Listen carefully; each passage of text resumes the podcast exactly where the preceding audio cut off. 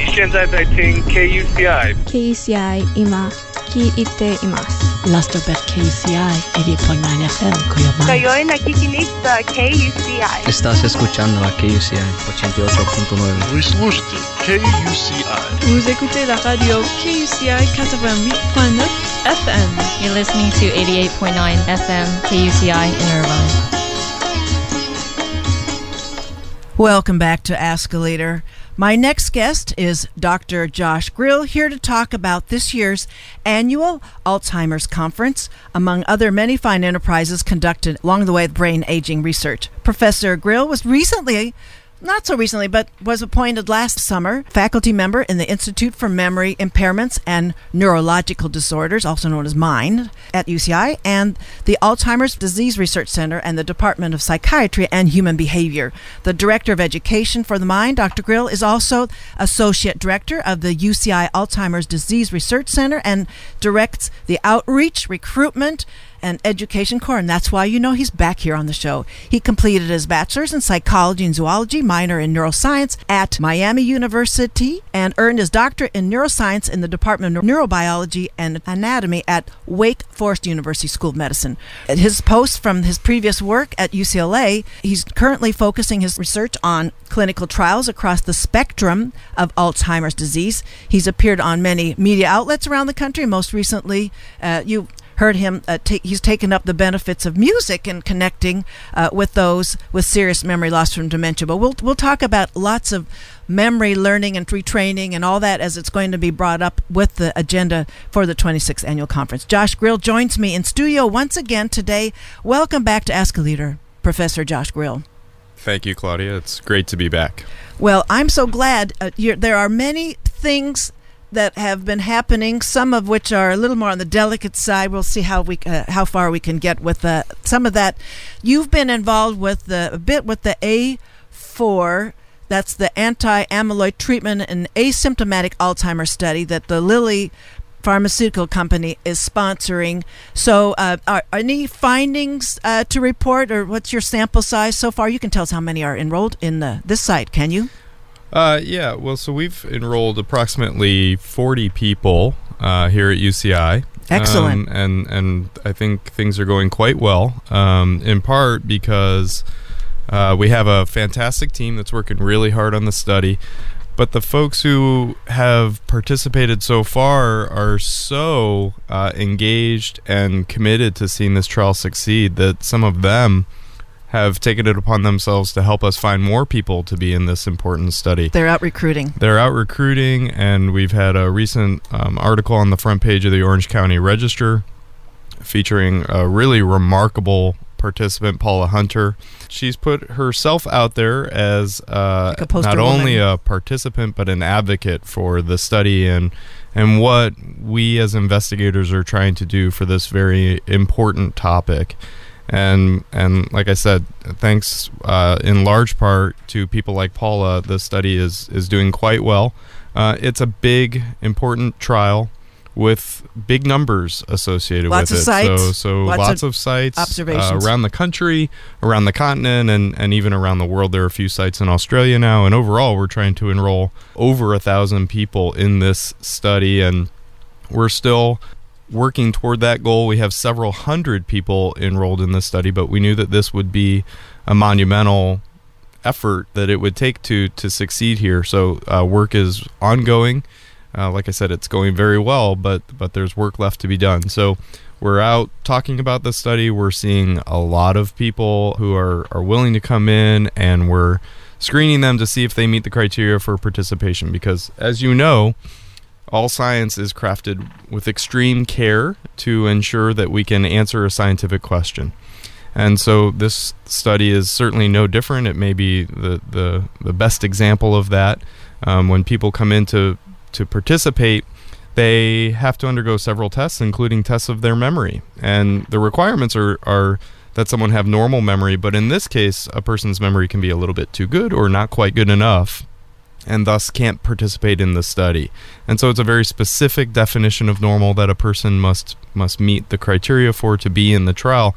So, unfortunately, we do have to tell some people who want to be in the study that they can't be, and and that's a reality of doing clinical trials um, for people who who have diagnoses of conditions, for people who have dementia, and for trials like this one where we're trying to find people who who don't have dementia and don't have memory problems, but are willing to be in the study to see if we can delay the onset of memory problems in people who are at increased risk. So you've got a forum. So what's the what are those criteria? The Yeah, so- memory. Mostly what we're looking for are people who want to help, who are between the ages of 65 and 85, who have normal memory. Um, if you're concerned about your memory, that's okay. Many people, as we get older, are concerned about our memories. Many of the people participating in the study so far have a family history of Alzheimer's disease. they don't have to have one. They don't have to have a family maybe it hasn't history, been but, diagnosed, but too. many many people uh, They know had now. a parent with dementia and and have concerns about this. Uh, not a requirement, um, but that is certainly a, a, a group that we're seeing who are coming to talks about this trial and calling in and wanting to be involved. So aside from having normal memory, um, folks have to have otherwise good health, and we do blood tests for things like liver and kidney function to make sure that people are in good health. And folks have to be willing to have a PET scan. And this is an FDA approved PET technology, um, though it's not approved in people who have normal memory. It's approved in people who have memory problems or dementia. And what this scan shows us is one particular protein that accumulates in the brain of someone with Alzheimer's disease. And in this case, it still shows us the same protein, but we're looking at people who have normal memories. And this is really cutting edge science. And the early studies suggest that people who have levels of this particular protein called beta amyloid elevated in their brain may be at increased risk for someday getting memory problems. And we are testing whether a, an amyloid lowering drug called solanezumab can delay or even prevent the onset of memory problems in a group of people who are believed to be at increased risk. Now, it is important that I specify that there is so much that we still do not yet know about people with normal memory who have elevated levels of brain amyloid. It is not the case that this is a diagnosis. It is not the case that this is uh, a certainty that everyone who participates in this study and has elevated brain amyloid will someday get memory problems or dementia. We simply do not know that. Even for the people who do someday get memory problems or dementia, we don't know when that will occur. And it may be that it's years or decades down the line. So the trial, as you as you pointed out, it's called the A4 trial, uh, is important on just so many levels. We're going to test this drug. We're going to do a new type of clinical trial, and we're going to really learn not only about this drug, but about doing studies like this, about who is at increased risk, about what that truly means. And I think, you know, we all hope that this drug will delay the onset of memory problems or slow very subtle cognitive decline over long periods of time, and that this will lead to a, a new way of, of clinical care for older people. But in the meantime, we're also going to position ourselves to do trials like this one, which many of us believe will be critical to achieving our ultimate goal in a more efficient manner so that we can answer questions more rapidly and reach that goal faster. And I guess you can say, as incremental as maybe some of those benefits are, they they buy the Alzheimer's declining patient a bit of time, an additional bit of capacity that goes a long way to improving their life quality, their healthcare delivery outcomes. Yeah, I think there are multiple ways that you can look at this. From an individual standpoint, um, it's easy for someone to say, well, if someday I'm going to get Alzheimer's disease, I want to stave it off as long as possible. From a public health standpoint, um, we can translate this into major impact on uh, the cost of care related to people with dementia. And of course, the most expensive aspect of Alzheimer's disease and dementia is the later stages when people require 24 hour care, seven days a week, 365 days a year, often resulting in their placement into facilities to provide that care. If a treatment can slow the process of the disease in the brain such that we prolong even the early stages of dementia, let alone the stages that prior to dementia. Um, it is possible, if not likely, that what we'll ultimately be able to do is prevent people from becoming severely demented during their lifetime. And so the public health implications of that are are really astronomical given that we expect the number of people with dementia to triple in the coming decades. Uh, 10 million baby boomers are expected to get Alzheimer's disease uh, in the coming decades. And so the societal and, and health economy implications of those expectations um, are are potentially disastrous for, for this and every other country around the world. And so we're we're seeing major efforts. We're seeing national plans developed around Alzheimer's disease here and, and around the world. Um, we're very hopeful about legislation working its way through Congress to try to increase the funding levels for research towards Alzheimer's disease. We've seen uh, institute specific adjustments that Alzheimer's disease research uh, mandates higher levels of funding than perhaps other areas covered by those institutes. So I think through public uh, efforts like coming here and talking to you and other things that we're seeing on television and in print media, I think the word is is really getting out there now, and I think that it's a it's recognized that this is a critical time in not only the nation's but the world history uh, in dealing with this extremely important medical problem. I just want to make one little trip into a short cul-de-sac here. I'm sure listeners are wanting to know because there's been a lot of attention given to Dr. Um, to Paul Aisen's his transitioning away from the UCSD, sorry, University of California San Diego site of the A4 study to USC. Is any of that transition he's made with his team has that had any impact on how UCI is pursuing its site's goals? It really has not, and I think that uh, obviously there have been a lot of headlines around Dr. Aisen's uh, resignation from UC San Diego.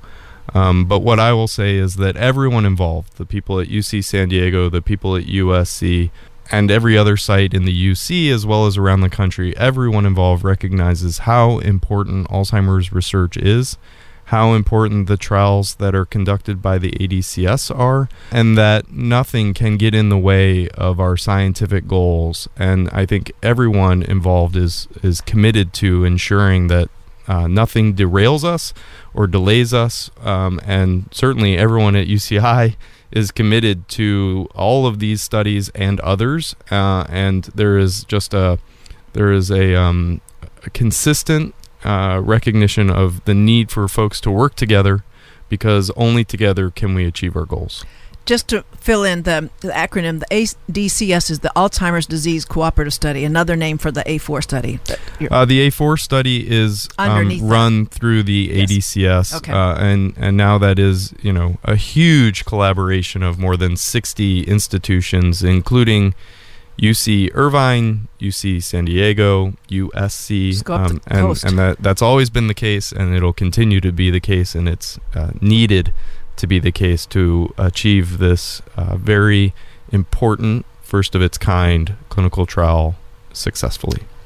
Well, for those of you who've just tuned in, my guest is Professor Josh Grill on Ask a Leader on KUCI 88.9 FM in Irvine, streaming on the World Wide Web at kuci.org. We're talking about the Alzheimer's Disease Co- Cooperative Study coordinating the A4, that's the anti amyloid treatment and asymptomatic Alzheimer's study that it's, it's going to buy time for, for patients if, if things go well. It's a double blind study, so none of these qualifying participants know whether they're on placebo or they're on the, the Lilly drug. Participants are going to either be on one for the entire course of the study or the other one. That's correct. The A4 study is a three year study, and the um, medication, the investigational medication that we're testing, is infused directly into the bloodstream once every four weeks. So folks have to come to UCI to have an infusion of this medication about once a month. And this is for three years. It's a three year study. So we're measuring whether we can detect subtle changes in memory over the course of three years in cognitively normal people and whether the drug solanezumab has an impact on that. Now, it is double blind, as you uh, point out. That means that uh, neither participants nor we, the investigators, know if an individual is getting the actual drug solanezumab versus a placebo. Um, in this case, uh, essentially a saline infusion once once a month. There is a plan, however, at the end of the three years to perform an extension study in people who have completed the initial three years. And only people who have participated in the double blind portion of the study are eligible to be in that extension. But in the extension study, there is no placebo arm. This is not obligatory for everyone who participates in the double blind study, but it is an expected option for those who finish the trial to continue on coming in every four weeks as they have been at For- that point for three years. For three more years. Well, it's how uh, long, I mean. an indeterminate amount of time as of now, um, but it it is uh, a planned extension study, and in that extension there is no placebo arm. Right. That, that's So that's everybody the gets point. the real There'd be no point in extending a placebo. but so uh, now this is something you'll be reporting about this at the 26th annual conference. That's what you'll be reporting yourself. So yeah, so we do have a conference coming up on October second. Uh, this is the as you as you said the 26th annual Southern California Alzheimer's Disease Research Conference.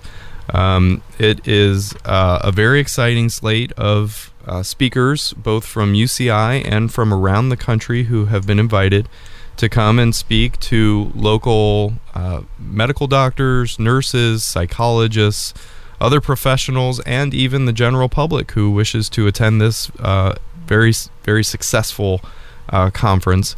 This year's conference has a focus on healthy brain aging. And so, you know, in reality, um, the the overarching theme of the conference is to avoid the need for drugs like solanezumab. I think this is a really exciting time in understanding brain aging and how uh, lifestyle, in particular, impacts late age brain health. And we are learning uh, very rapidly about lifestyle choices and the potential to impact uh, our future risk for getting dementia, our future risk for having strokes, um, and our future risk for, for cognitive changes that aren't associated with disease in older life. And so I'm going to give a talk as part of this one day conference. Um, my talk is in particular about the, the way we do clinical trials to prevent Alzheimer's disease, but I think we should really um, focus on some of the other really exciting talks that are, are going to be uh, presented that day because you know I think as a as a Alzheimer's disease research center funded by the National Institute on Aging we have multiple roles uh, that we fulfill we certainly perform research in an effort to cure disease and to find preventions for the disease but I think it's also critical that we share with the community what we're learning uh, especially when it comes to risk reduction. And and indeed, there are um, a multitude of studies now that suggest lifestyle choices are are important to future brain health. And the conference has taken on that theme this year of um, communicating what we have learned and what we are learning about, especially lifestyle choices and, and brain health. And so there's a tremendous slate of speakers featuring, for example, Dr. Andrea Tenner will host the event. She's the director of UCI Mind. Um, she's a world renowned researcher on the impact of inflammation on brain health. We have Maria Carrillo, who is the uh, chief scientific officer from the Alzheimer's Association. Um, even the Alzheimer's Association is now really focusing, in addition to, to Alzheimer's disease, but on, on brain health and healthy brain aging. And so she will give an overview of, of where the field is. We're certainly aware that using your brain is critical to maintaining brain health, and cognitive exercise uh, may be important to staving off future cognitive changes.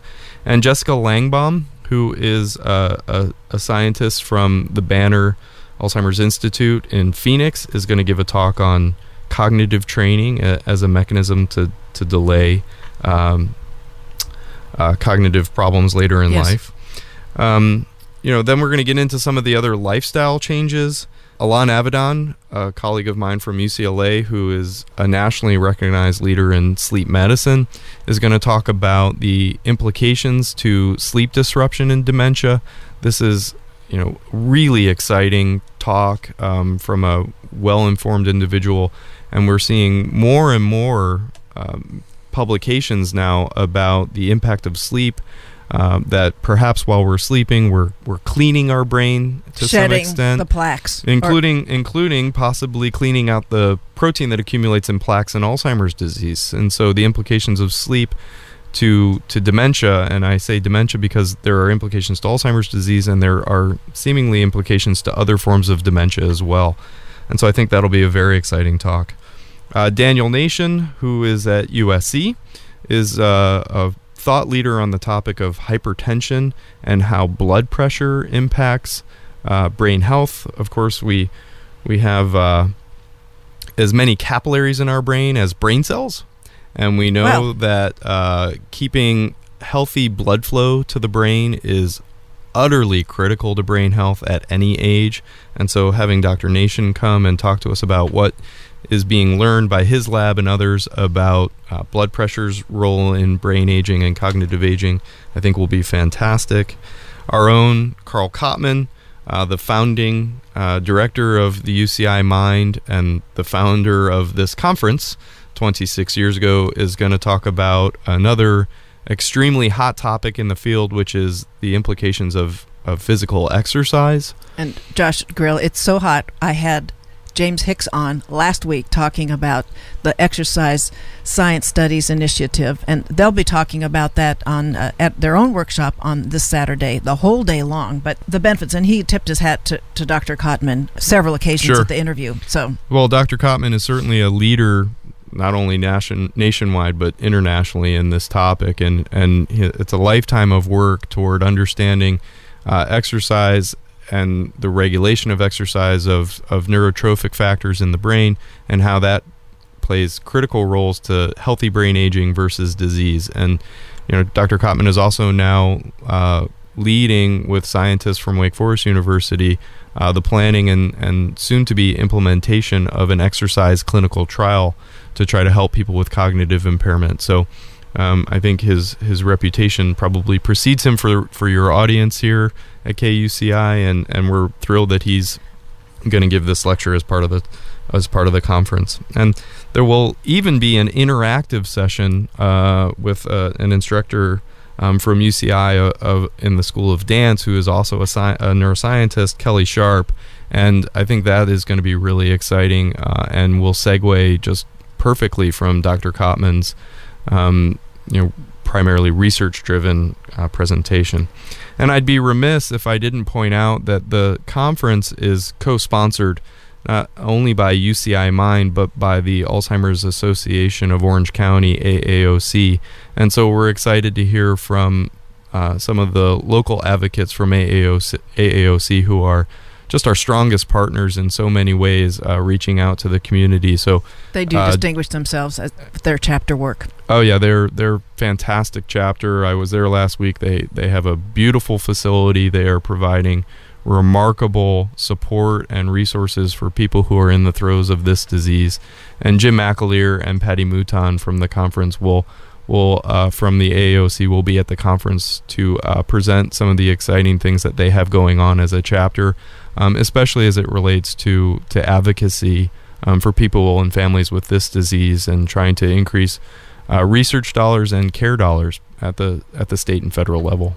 Well, in a perfect world, we'd get to have a panel so that the that Professor Avidan and Carl Cotman could be talking about how the sleep is going to aid the the other lifestyle a- aspects like exercise, so that the brain health is maximized with all of these factors being considered. Yeah, we we um, I'm sure you we have a very about. full agenda. Um, we won't have time for a panel featuring everyone, but agenda. Um, we won't have time for a panel featuring everyone, but there will be uh, opportunities for conference registrants to.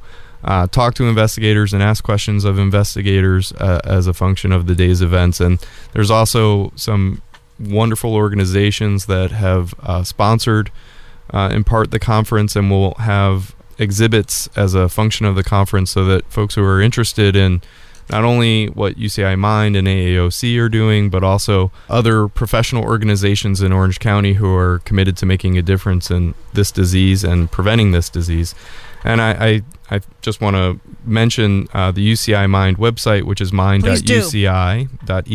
That's mind.uci.edu. And there's information on the conference available on that website. And there is a, a slightly longer web address that I'll give for folks who are interested in registering for the conference, which is act.alz.org